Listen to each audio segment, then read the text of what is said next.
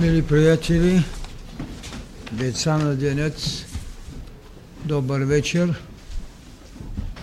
В своя път на несменна отговорност и на служение да сме с Него, Той, който никога не е оставял. Благодаря.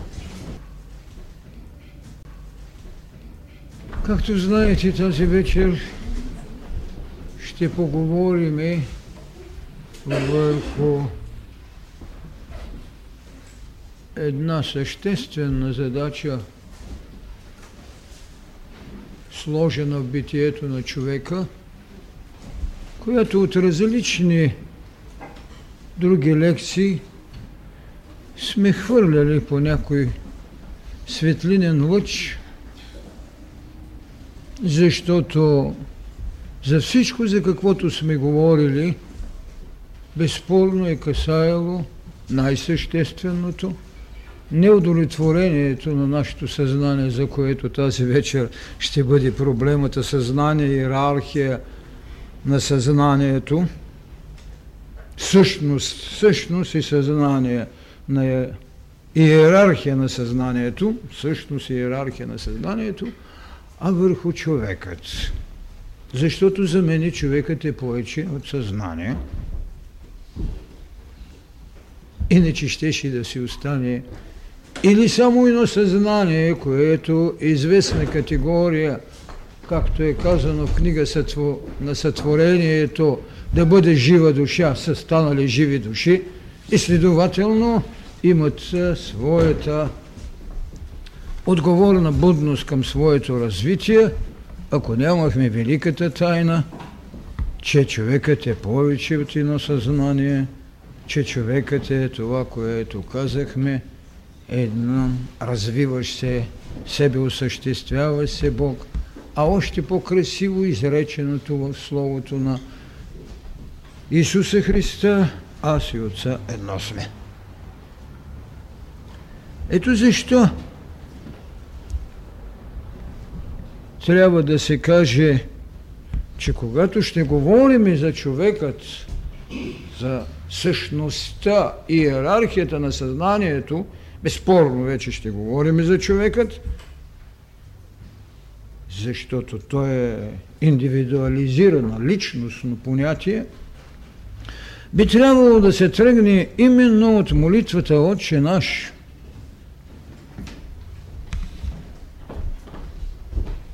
Оттам би трябвало да се тръгне, за да се види как е гледано на този въпрос, а не от доктринерство, което ни оставят, ако щете различните окултни школи, оставям на страна доктринерство, като казвам, на официалното научно мислене, което с основание много сътрудничи и улеснява това, което са казали окултните учители, това, което е оставило светостта. Казвам така с чувство на отговорност, без нали, да бягам от него, защото официалната наука, когато разлиства страници за съзнанието като същност и го иерархира, по-скоро го прави една психологическа идиома, изпуща един от много съществените закони или един от съществените потреби в закона за развитието. Защото наистина това е една потреба в закона на развитието. Закона за кармата. Отделен е въпросът дали едно религиозно учение го приема или не го приема. Едно религиозно учение може да го отрича, по съображение, че има идеологическа или своя концепция. Но, когато нанижите на конецът на историята съзнанието, вие ще го различите от индивидуалността, вие ще го различите от духа. А когато го приемете само като едноактна личност, вие ще му предоставите със своята доктрина бело на материализма, че има едно субективно отражение на обективността или на чистият идеализъм, че той носи един интуитивен акт на познание на света. Разбира се, един Лайбниц си го нарече чувственото. Интуицията не е чувство. Интуицията е знание и то знание за незнайното. Ето защо казвам, че трябва да се започне от Отче наш, за да се потърси същина. Там ми се казва така, нали? Да се свети името ти, да бъде волята ти, да бъде царството ти. Значи вие имате една скрижала в собственото си битие. Как ще я наречете? Ерархия в религиите и безспорно в школите е дадено, че вие имате съзнание, вие имате душа, вие имате дух. И тогава можем и да търсим иерархия на вмезването на тази искана молба от небето, от Отца, да се свети името ти. Къде? И тогава ще додат поделенията, с които се говори за иерархия. Ще говорим, да кажем, за подсъзнание, за съзнание, за самосъзнание, за свръхсъзнание, когато една официална наука няма да ви приеме свръхсъзнанието, защото ще се нарече патологичен елемент, а друга ще ви изведе от подсъзнанието комплексите на престъпността. Да се свети името ви, да бъде волята ви, да бъде царството ви. А в учението на мъдростта се ищаше святост в душа и дух. Виждате как се иерархират съзнанията за приемането на духовността. Вие сами в себе си създавате поделения, в които съхранявате или слагате семето на онова, от което искате святост. Чисти свят – святост в духа, в душата, целомъдреност в мисленето, в мисълта и тялото, съприсъственост на една свръхсила, която дава семе, от което вие след това правите жътвата, която вашето съзнание в своите иерархически поделения ще ви поднесе. Така че това, което можем да кажем за едно съзнание, а такива съзнание по силата на доктрината на прераждането, не е едно, а са десятки, а са стотици, които формират във вас индивидуалността, която е прякият черпак, с който вие взимате от божествеността, защото тя е вашата душевност, която е дъщеря на духът. Така нещата ще добият друга форма и тогава ние можем спокойно да говорим за лицевия образ. За лицевия образ, който сумира един живот, но един живот ли има човекът? Затова можем да кажем за индивидуалното съзнание, с което се демонстрираме в една историческа среда, за едно историческо битие. И ако ние разгледаме само това, тогава ще вземем психи, ще си направим от нея животицът и край. Но не е така защото много повече проблеми ще излезат откъде тогава идва неравноправието в едно историческо битие и волята на Бога в благодата на един и нещедростта към друг. Как да го обясним? Ако само веднъж имаме този лицев образ, който сумира в един живот това, което наричаме съзнание. Или нещо друго. Едно съзнание, което ще го намерите в Акашевите анали, а там ще намерите десятки предишни. Или едно нарушено съзнание, което ще демонстрира шизофрения. Това ли е същността на съзнанието? Само в това ли се изчерпва? В един живот предоставено едно шизофренично съзнание. Ами тогава това съзнание как се вмъква в някакво минало живеене и се представя, примерно казано, за този или за онзи и тогава светата медицина го приема там да го лекува.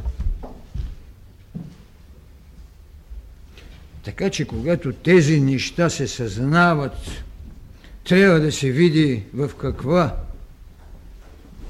светлина ще ги разгледаме. Дали ще гледаме на това, което официалната наука ще ни разпредели от безсъзнателното до свърхсъзнателното, дали ще гледаме това, както един Кан ще го каже, безсъзнателното е една проблема за еволюция, за интуиция, едно чувствено познание. Вижте колко далеч от голямата дълбочина да наречете интуицията чувствено познание. И тогава ние можем ли да разделим и съзнанието си само на чувствено, на волево и на мислено? Можем ли да кажем и от кое друго поделение, което се говори за подсъзнание, за съзнание, за самосъзнание и за свръхсъзнание, откъде идва това нещо?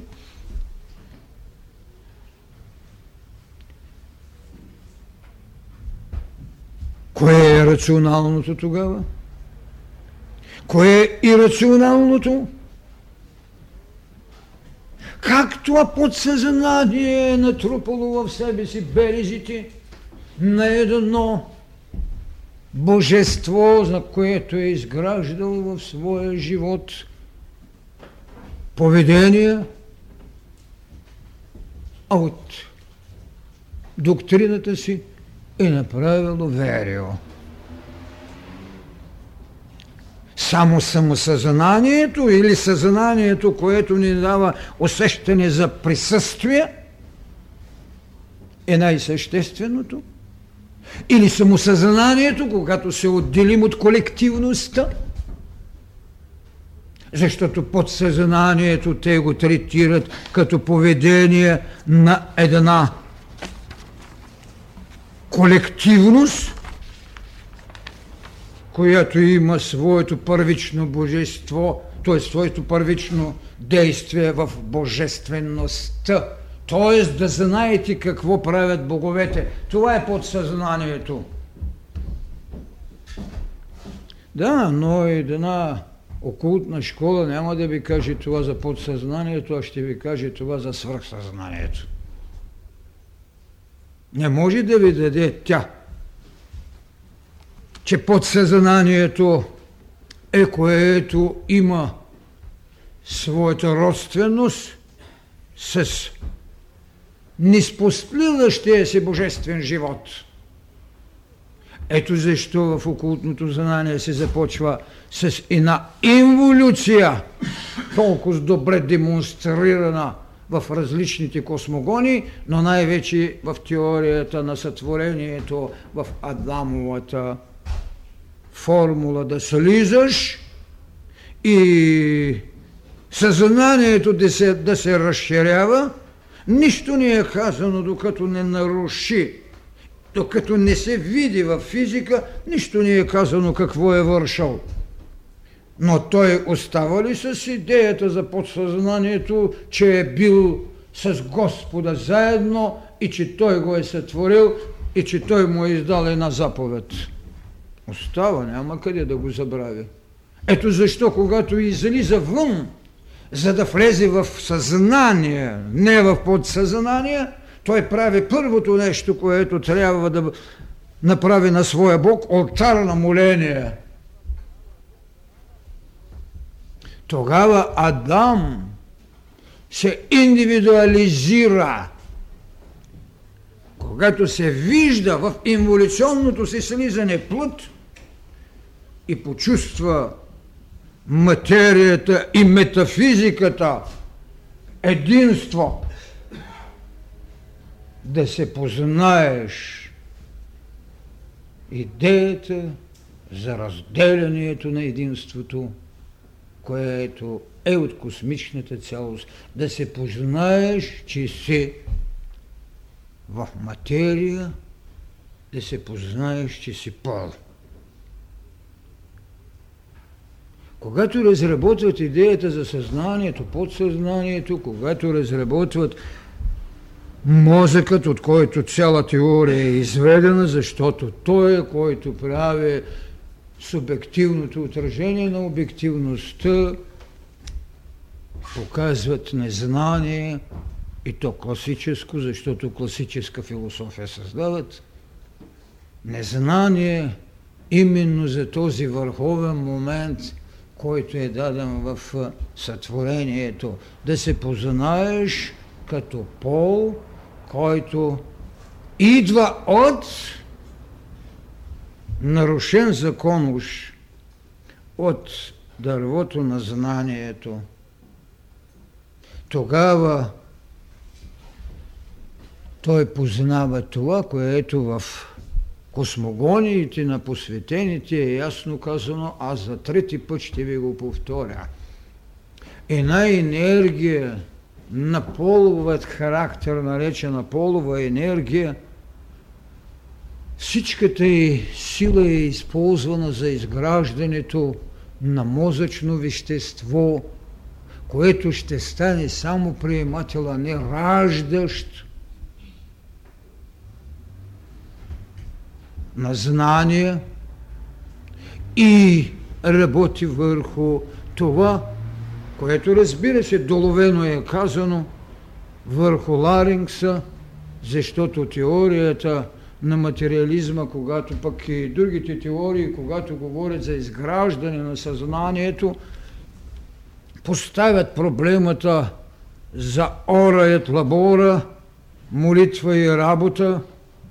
Работата като елемент на изграждане на съзнание и употребяване на обращение, създаване на глас, който може постепенно да се дефинира в езиково поведение, защото крясът си е имало, но език не език като изговор. За това се е работило върху гласът. Ето това е липсвало. Това е което не се е знаело.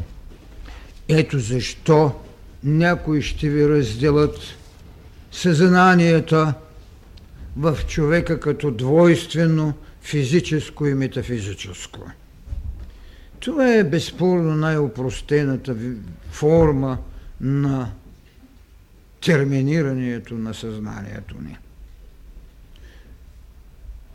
То е послужило на почти всички научни тези. Да имате едно физическо съзнание и едно метафизическо. Разбира се, доктрината на материализмите не ви признават наличие на единично или субстанциално метафизично съзнание, защото това, което ви създава висшето знание, То е надстроечното. То не е субстанциално. Само физическото съзнание за материалистическата доктрина е субстанциално. Разбира се, другите школи ще го разглеждат като субстанциална даденост. И именно тази субстанциална даденост ще приеми двете тези подсъзнанието и свърхсъзнанието. И двете са субстанциалности на един божествен свят. Съзнанието и самосъзнанието са форми на човекът, който чрез своята изградена система на мислене се самосъзнава като личност, която се отделя от колективното съзнание. Знаете онзи процес от стадното, колко много е трябвало човек да стане егоцентрик, да стане егоист от най-добрия смисъл на думата, за да може да се индивидуализира или по-скоро да стане личност. Това е съзнание на индивида, за разлика от колективното съзнание, от родовата памет, с която е пребивавал в уния хранилници на подсъзнанието и уния лъчи на свръхсъзнанието, които играели роля в инволюционния процес. Ето това трябва да се разбере. Когато инволюцията е създавала по-нишите полета, тя е енергетирала всяка частица, която след това ще брани в подсъзнанието божествеността и понеже не може да се работи с връхсъзнанието, зато и науката започна с подсъзнанието, където са скрижалите на божествеността. А забравят процеса, че след като инволюцията е извършила своето творческо дело, предоставя обратния процес на подсъзнанието, изграждане на еволюционно съзнание вече и след това само съзнание. Това са били идеи на битието в сътворението, без което човекът не може. Не може човекът и за това вие ще видите в молитвата Отче наш да казва да бъде свята волята ти, да бъде свято името ти, да бъде свято царството ти. Създава се акта чрез името Фият лукс, чрез волята, биди ден, биди нощ, и чрез царството. Вижте как са наредени и полетата. И някой, когато иска да говори за интуицията, не като чувственост, а да я познае като иерархия на висшето познание, което се нарича в Плотин още екстаза, ще разбере, че това не е чувство, а е светлина от мъдростта, от причинния свят, от великият фиат лукс, а не вибрация на чувство, което безспорно го има в по-нишите полета, които наричаме поле на желанието или астрално тяло. Така че трябва да намериме ей този живец на свобода от колективното подсъзнание и съзнание. Аз не мога да приема, че еволюционността, която безспорно като огнен дъжд, както е казано и в огненния дъжд, и в огненото оплождане на огнения бик се създавали чрез своята фият лукс само колективно подсъзнание.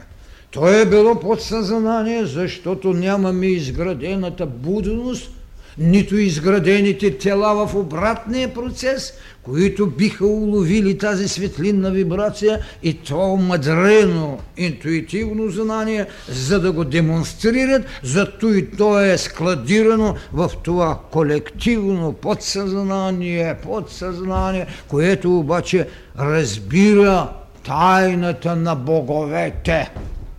Подсъзнание, което знае, що са богове. А след това обратно то ще ги връща. Ще ги връща и няма неговото съзнание да знае тайната на боговете, но ще знае себе си. Неговото самосъзнание ще го отлъчи. Той ще се индивидуализира в вековна хилядолетна борба и чак когато дойде в свръхсъзнанието си, ще може да каже това, което ви каза Христос, аз и Отец едно сме. Така че, когато се опитват да правят операция на човешкото съзнание, трябва да познаят този вътрешен процес на фият лукса. На това да бъде царството ти, на това да се свети името ти, да дойде волята ти. Вижте, религиите не са били развлечения на фараони или на махараджи. Религиозните учители не са играли ролята на шутови, които разсмиват света. Те са вложили толкова много секретни знания – че за съчеление хилядилетието не само ни намери хирургическия нощ, ами си сложи тъмни очела. Вместо да се търси как енигмата да бъде оперирана, за да се извади от това колективно подсъзнание архетипът на вложената божественост, да се изведе постепенно истинския образ, да се познае защо трябва личността.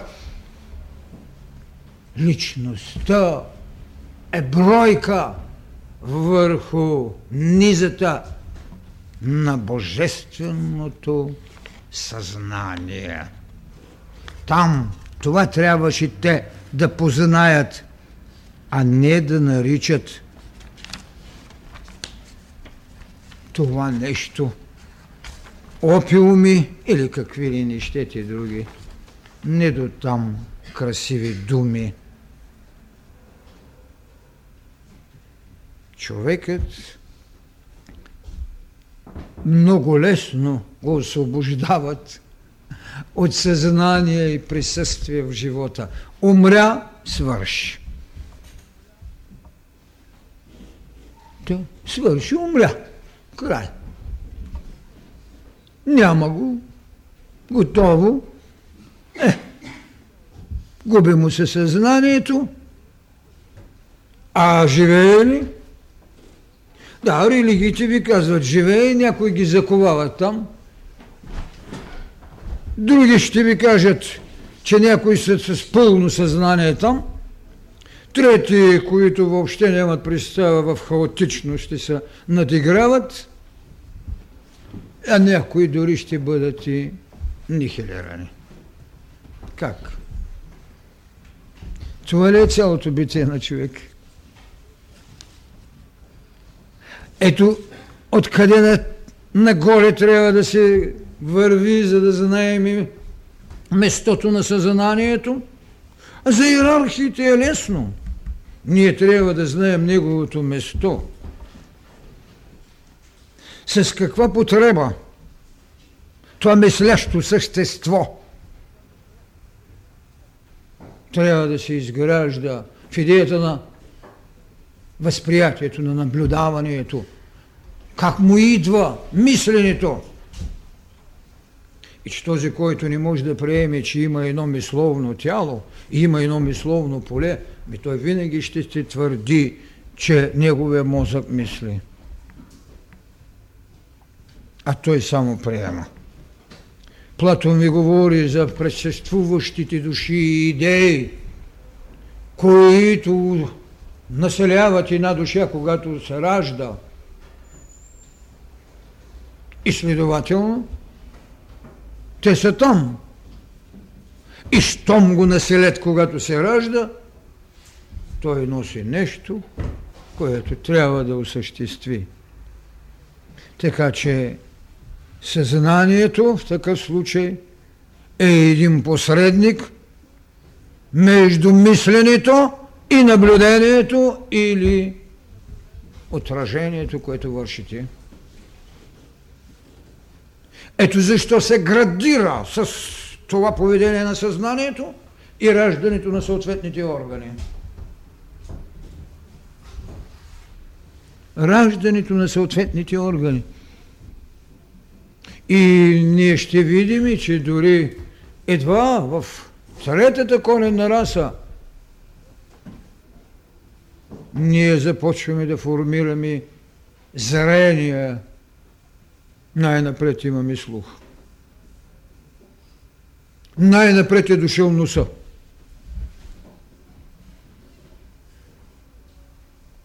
Ето защо една наука сега може веднага да определи вътрешната концепция на човека, като го погледне в носа. Това не значи да си носите постоянно и огледала. Но това е било.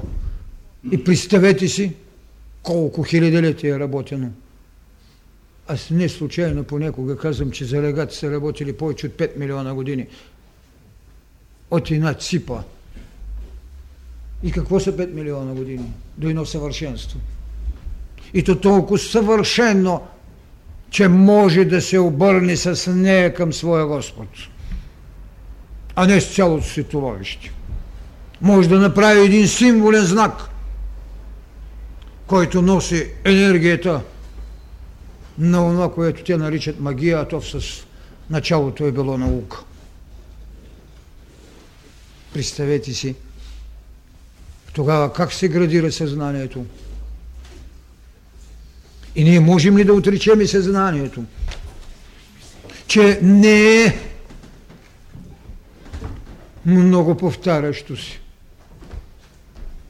Ами, точно това, което ви каза, когато влезе, когато влезе един човек, в вече сега, както имаме развитото, когато влезе един човек в едно старо минало съзнание и заживее с някакви проблеми на минало и отсъства в настоящето, ходят да го ликуват. А не могат да го вместят. Така че ние ще трябва наистина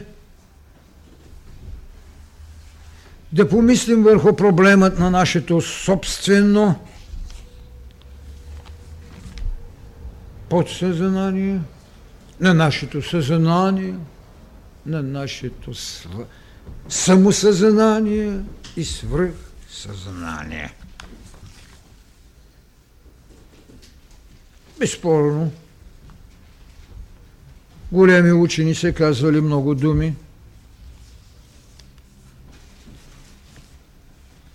и се ни поставяли като официално знание това, което една психология ви даде от било гледащето на идеализма, било от гледащето на материализма.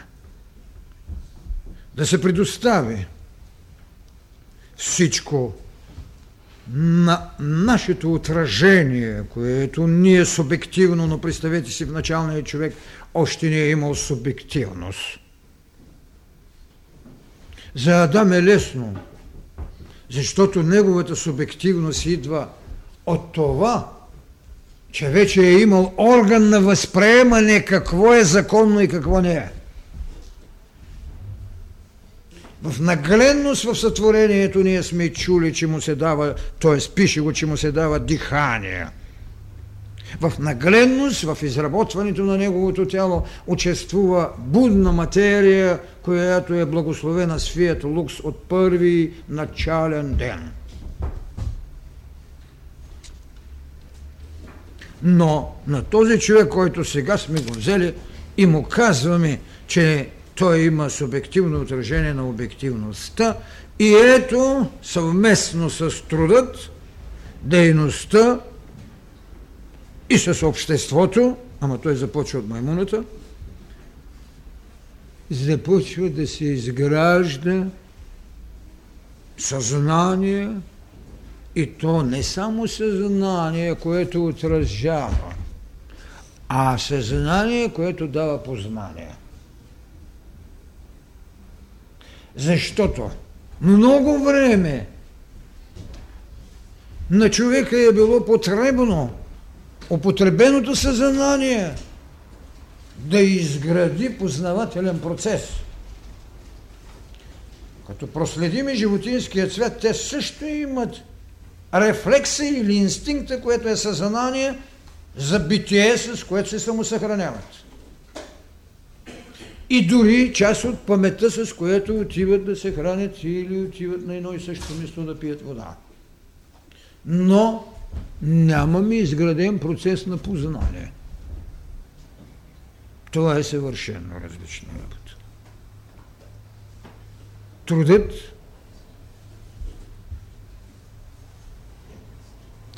А какво беше казано в когато говорих за сътворението и за лъчите? различните раси, кое беше най-мощната сила? Въображението, въображението и половата енергия. Въображението. А къде е дадено то? Как ще родите познание само когато отразявате? А кога е било дадено въображението, за да се стане бунтовник в съзнанието. Кога? В инволюционния процес, защото това, което твори Божеството, е невъзможно уловимо от нагледността на сътворение. Ама вътре сложен ли е целият той? Да. Значи въображението лежи в изграденият еволюционен. Ето защо му беше потребен процеса на обратният зов. Еволюцията може да създава въображение. Защо? Ми защото във вас е вложена еволюционната потреба да се изграждате до последната вибрация на физическия свят и в обратния процес да се извикате аха, какво е божеството? Така и да почнете да го търсите. Въображението. Съхранителен елемент, който дава първите знаци на инволиралия човек в еволюционния запознание. Познание направи Адам. Гол съм. Гол. До тогава ни каза такова нещо. Сигурно пък е бил гол. В астрал, в ментал няма никакво значение. Гол съм. Това е вече съзнание. Съзнание, което е оплодено от въображението, върна от само и му каза ти, който си образ и подобие, сега вече си Бог, отивай там да работиш и по материалистичната философия да си направиш език. Вижте колко етапи трябва да мине подсъзнанието, за да стане съзнание и да даде първата броенична манистина тайна в неговата еволюция. И тогава няма защо да се очудваме, че старозаветниците, като казвам старозаветници, не приемам само юдейството, са живели по няколко стотен години.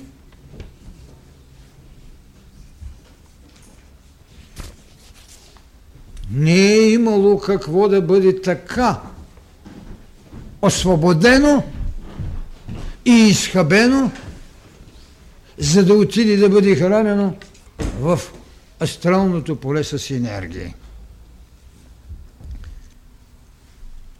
Така подсъзнанието и свръхсъзнанието са фактически двата божествени потока, това, което можем да наричаме човешка душа и човешки дух.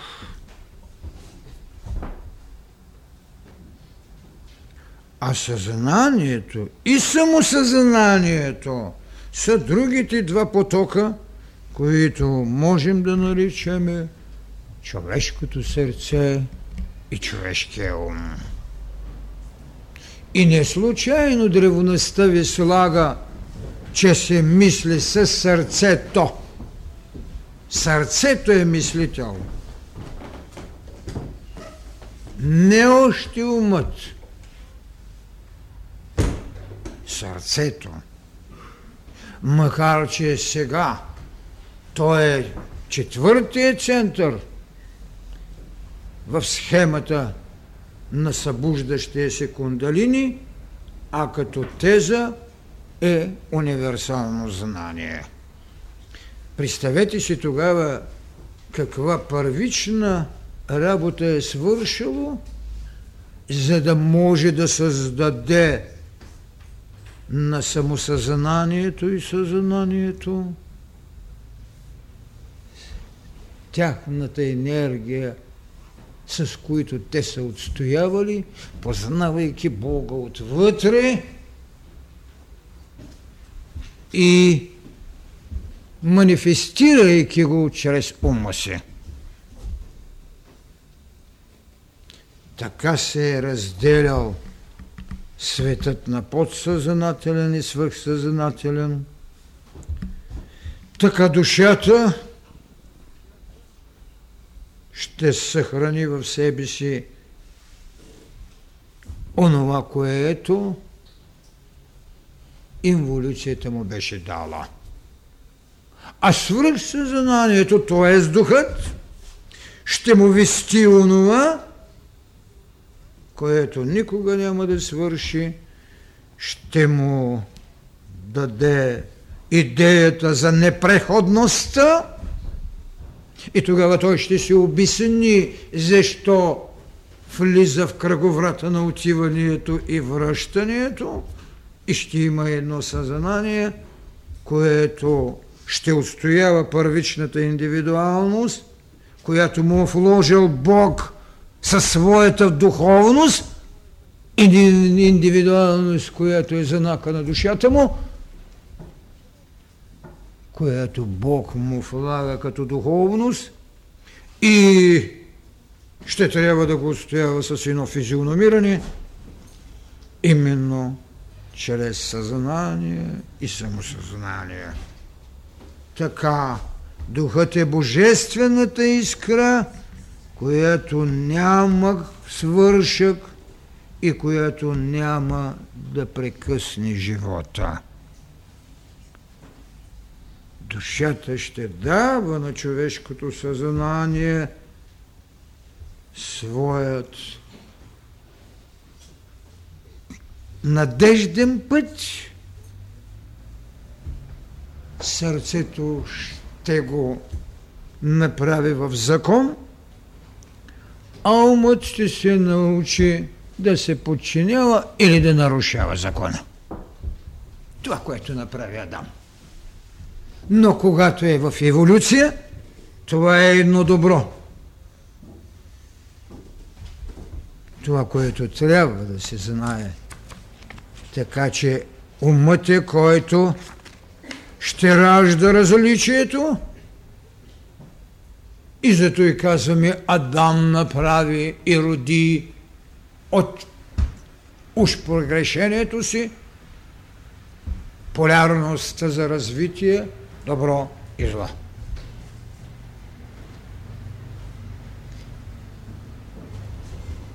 Така индивидът ще е най-добрата устойчивост за легитимираната личност. Тя ще носи и на биологична даденост, заради социалната си пристава, и в същото време несменната духовна легитимация. Така се затваря един кръг, от който човекът се осъществява и странното, че ние почваме от физическия, вървиме към духовния и божествения си живот в тези степени – но трябва да знаем, че е започнал от Божествения, като е разгръщал духовния, като е стигнал до физическия. Но това, което не бива нас да ни връща, това е миналата инволюция, за която не бива повече да мислям вложената тайна, която ни е оставила, това е да бъдем при Него. Вън от Него ние не можем и да имаме нито познание, нито откровение. Познанието, което ни дават очите – е дяло, което ние сме сътворили в светът на физиката. Откровението, което ни дава духът, чрез интуицията или чрез екстазата, е тайната, която ни дава Божеството, за да вървим напред. Така че в тази четворка на съзнателното, подсъзнателното, на самосъзнателното, винаги ще стои свърхсъзнателното. Без него ние бихме изчерпили своята енергетичност или онзи голям кладенец, за който самарянката нямаше черпало, ще нямала черпало, да даде на Христос да пие. А той рече, аз имам жива вода. Тя искаше да вземе отдолу.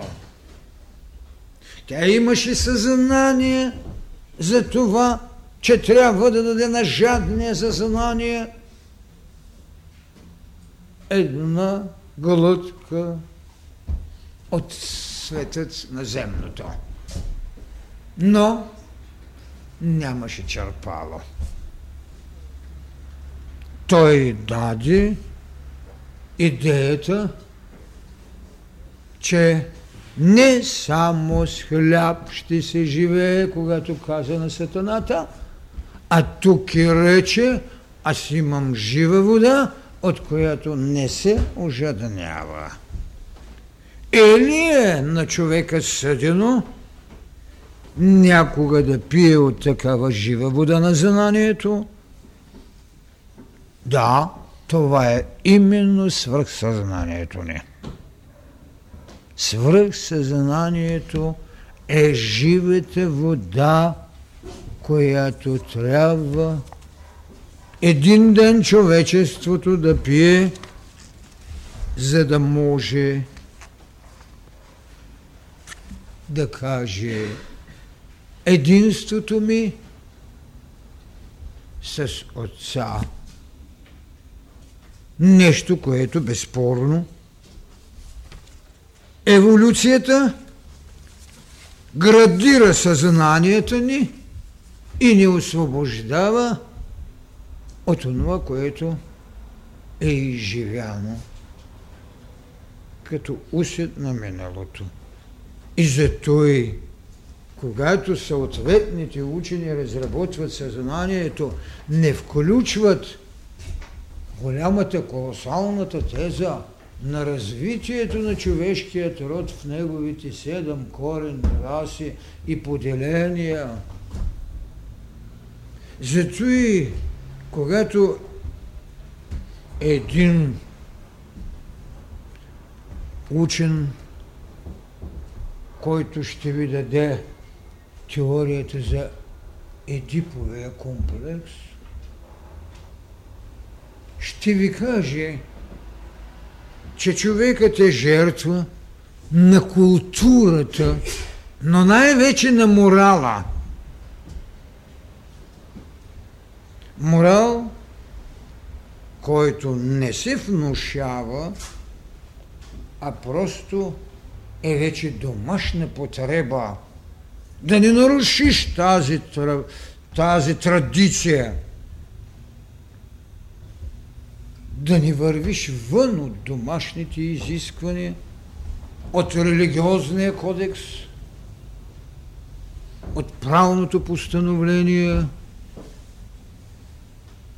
И всичкото това създава една невроза, която ви прави след това болник и вие трябва да бъдете лекувани, защото моралът ви е правил да се въздържате и с това е нарушил вашата нервна система. Или моралът в тази етикетност е събуждал в детето копнежи, мъжът, момчето копнежи към майката, т.е. да повторим и дипове комплекс, но се забравя, забравя нещо много съществено, защото Едип не отиде от купнеж при майка си, а отиде от това, че разгада на свинкса тайната и изпълни презречението, че ще уби баща си и ще бъде в ложето на майка си. Тогава къде отиде идеята за предопределението? Така че Фройд, когато решава тези неща, изпуща най-същественото. Не натрупаните морални забрани и завеси пораждат копнежът или неврозата раждат. Не. Забравя се ей това. Или идеята за предопределението, което лежи в древногръцката култура, или това, което още в по-далечни векове стои като идея на прераждането. А в прераждането съразмерността че някога бащата може да бъде син на дъщеря си в бъдещето раждане. Че детето може да е бившия съпруг. Тогава къде отиват вибрациите на потребата? Така че Фройд стигна до един много интересен проблем и му липсваше много малко, което е най-съществено. Как и защо ще се роди? Верно е, тежка е чергата на съответните повели за морално въздържане. Но те не са причина за неврозите. Нито пък са събудили купнеш в сенът към Иокаста.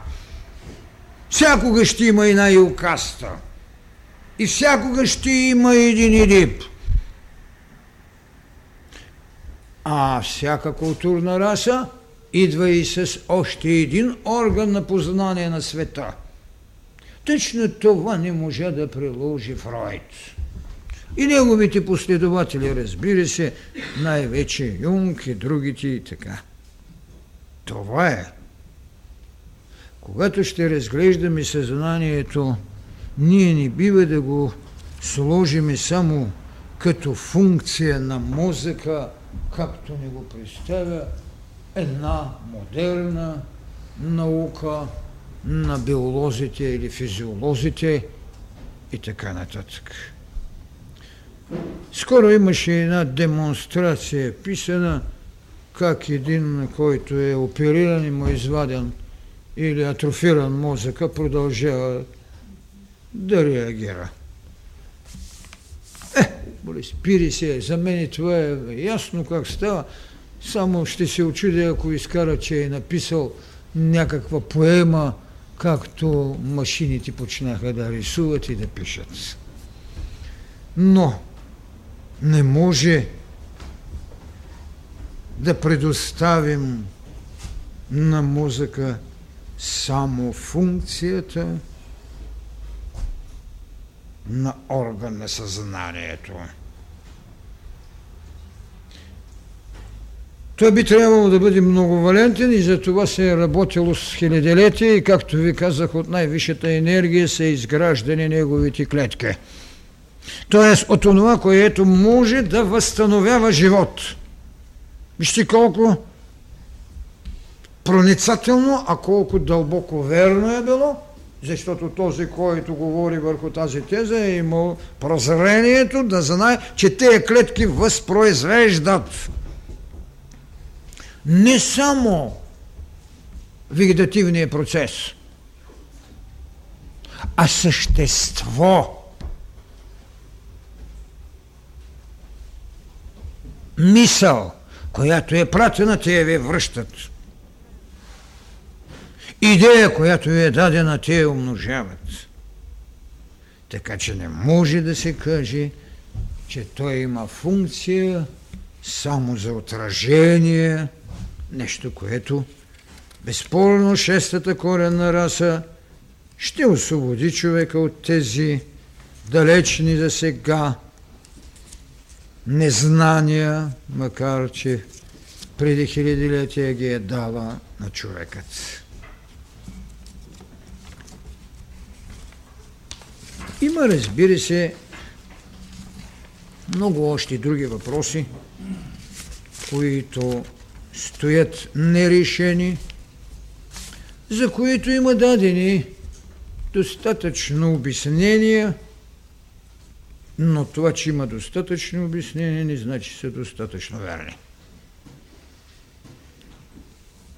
Ще намерите, ето ви, Брахма Сутра и така нататък на един коментар и те ще ви изведат неща,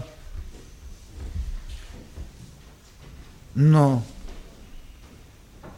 тайната на съзнанието е много по-голяма от това, които са могли да дадат обикновени интерпретатори. Идеята за азът трябва да се разграничава в различните школи. Азът винаги се е считал душевния израз на човека, но никога не е духовния аз на или гостуващото божество. В митологичния свят безспорно те са безброй и все пак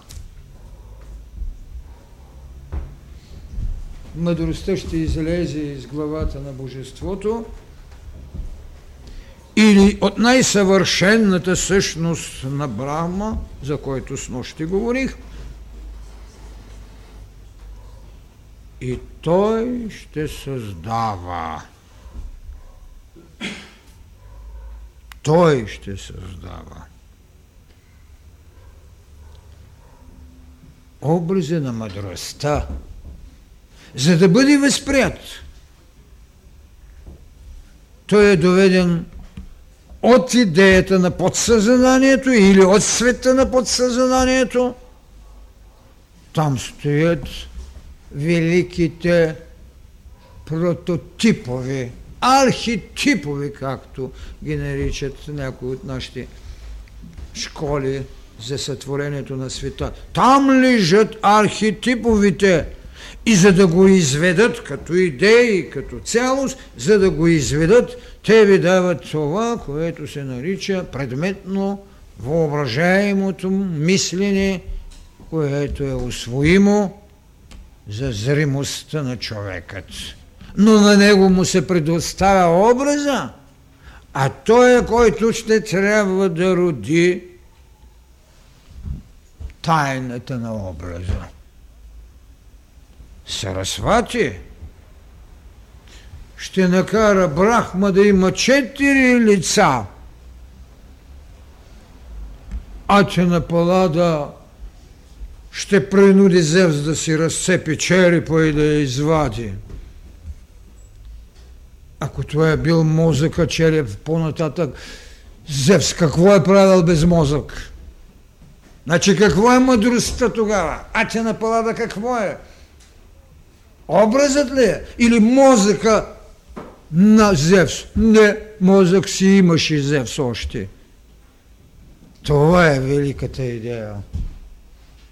Това е светлината на мъдростта.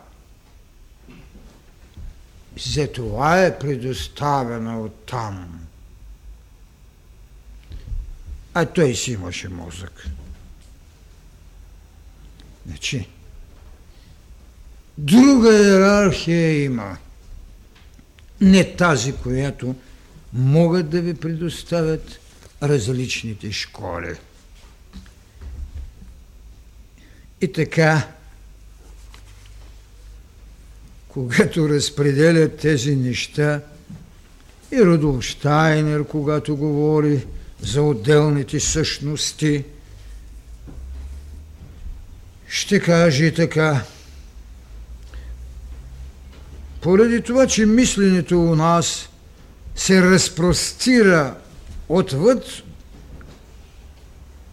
битието, и влиза в допер с общото всемирно битие, у нас възниква подтикът към познание съществата, без мислене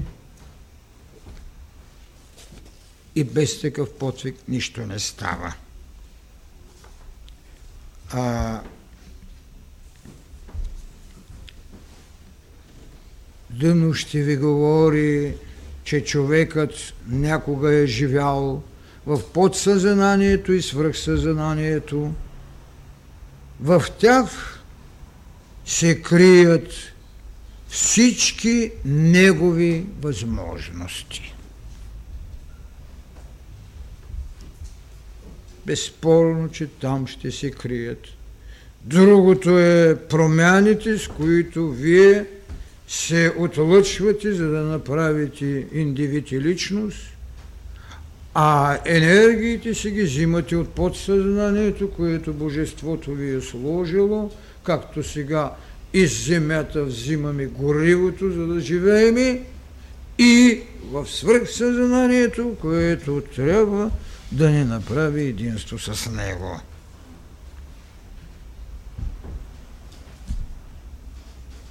Дънов казва, че носът е свързан с съзнанието на човека, устата с подсъзнанието, ушите с самосъзнанието, очите с свръхсъзнанието.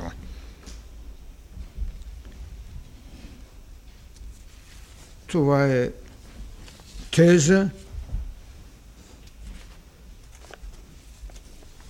която могат много добре да говорят физиогномистите.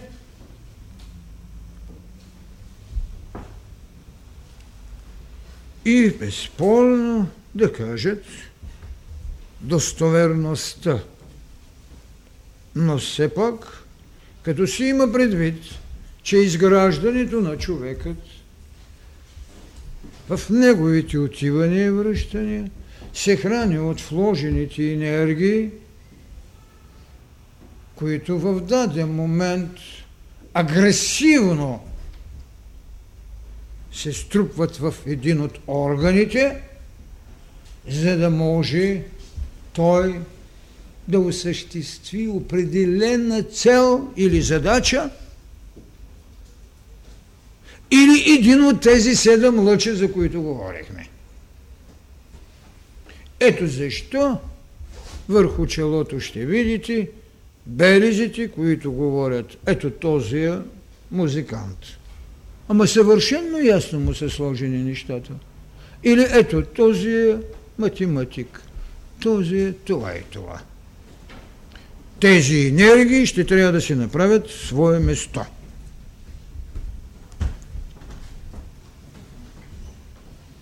Доколко трябва да приемем безрезервно идеята, че езикът е продукт на труда, това е теза и на Дънов, и на всички други. Нали?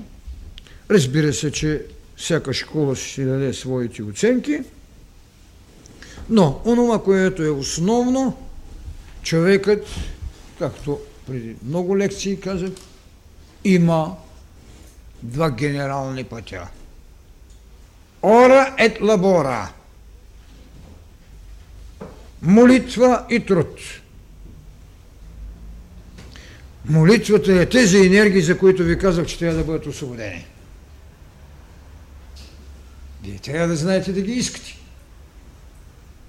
И трудът е, когато тези енергии с преценка на разумност трябва да изграждат във вас корпусът, който може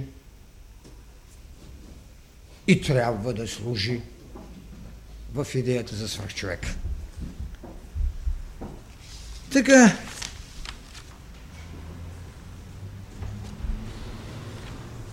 ние ще говорим в такъв случай за категории хора, които във всяка една от тези области ще имат своя приоритетност. Онези, които имат подсъзнанието,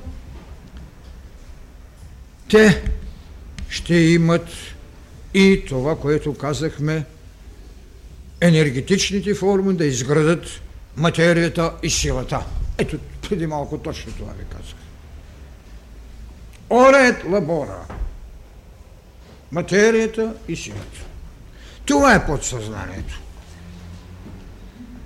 А съзнанието е център, съзнанието е център, в който ще се вложи целокупния живот на Земята. Вие се индивидуализирате на известна планета. Тя изисква от вас поведение, освободените енергии от подсъзнанието да бъдат вложени в труд и молит, за молитвата да се направи ултар. Това е в същото време един групов процес, защото съзнанието е групово, самосъзнанието е личностно. Така, човекът в съзнанието е в общност с близките. Ако вие нямате съзнание за общност, ако вие нямате събудена отговорност, вие нямате съзнание за утрешния ден. Затова е съзнанието и групово, и окръжаващата среда ви създава отговорност. Отговорност към ближния, отговорност към нацията, отговорност към човешката раса. И тогава по-добре капка в океана на еволюцията, отколкото на личния цвят. Ето ви идеята. Това е съзнанието. Отговорност. Самосъзнанието вече, както ви казах, е идея за личен живот. С него вие разглеждате себе си и преценявате другия като човек. Този процес е доста егоистичен и много потребен, за да може само себесъзнанието или самосъзнанието можеше да повторя старата си фраза да ви изведе от пещерно-стадното живоене. То, самосъзнание, егоцентрикът, класически егоист, потребен в историята на човека. И за това в обществата със съзнание – понякога личността, която трябва да се самосъзнае като отговорност, нарушава всичко това, което прави Христос. Той ги възбуни срещу себе си. Защо? Защото в идеята самосъзнанието си той беше омит от духът на всемирното служение – беше осветен от Светия Дух на кръщението и имаше личната воля и благоволението на Отца си не само за единство, но и за възкресение. Затова подобен от хора са смутители, но те от егоцентрикът са алтер егоистът т.е. егоист за другите. Всичко дава за другите. И тогава явно е, че го храни свръх съзнанието. Свръх съзнанието го храни. Това, което наричаме космично съзнание, това, което наричаме божествен живот и който е пак единичен, процес, който има мислите на Бога в себе си и мисъл за Бога в него. Ай, благодаря ви. Пак ще повторя. Разгледах темата от съвършенно друга гледна точка. Намерете го по разни други неща, вземете си каквото ви трябва, но не мога да се съглася нито с Фройд, който признавам, че наистина е гениален в идеята си за неврозите. Гениален е, но не му стигна гения. И диповия комплекс криви на велика тайна – ако беше се ложил идеята за прераждането, щеше да бъде избистрена една велика, наистина велика енигма, която спъва човечеството, но уве. Не стига. Само подсъзнанието не стига.